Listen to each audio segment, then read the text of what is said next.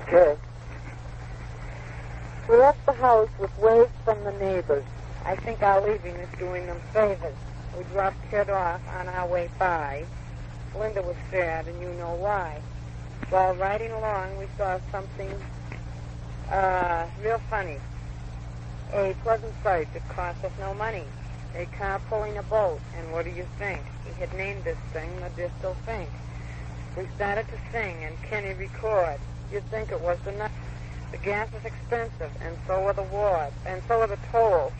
Kind of tough on the money rolls. Saw the beech nut factory along the way. 40 was spent for the day. Pulled in behind station to take a snooze. So for Friday, I guess that's the news.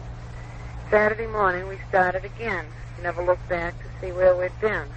At Lake Erie, we discovered pollution, so had to find another solution. In Indiana, we stopped at a camp, had a swim, and all got quite damp. Had turkey for lunch, which hit the spot, with bread and gravy right from the pot. Saw a Loblaws in our first Sinclair gas, as through many a state we started to pass. Indiana by midnight, time for a rest. This closes out Saturday, which was the best. Uh, well, yeah, all right. Spent more money today than before.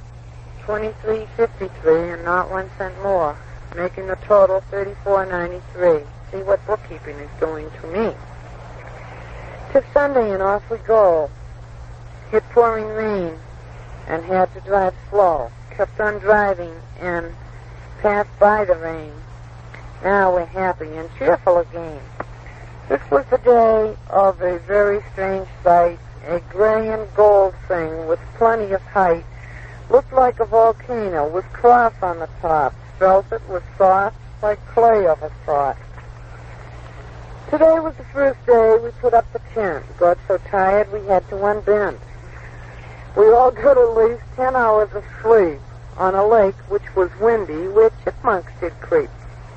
Ah, this day was cheaper, only 1602, which is over the budget, but what's one to do?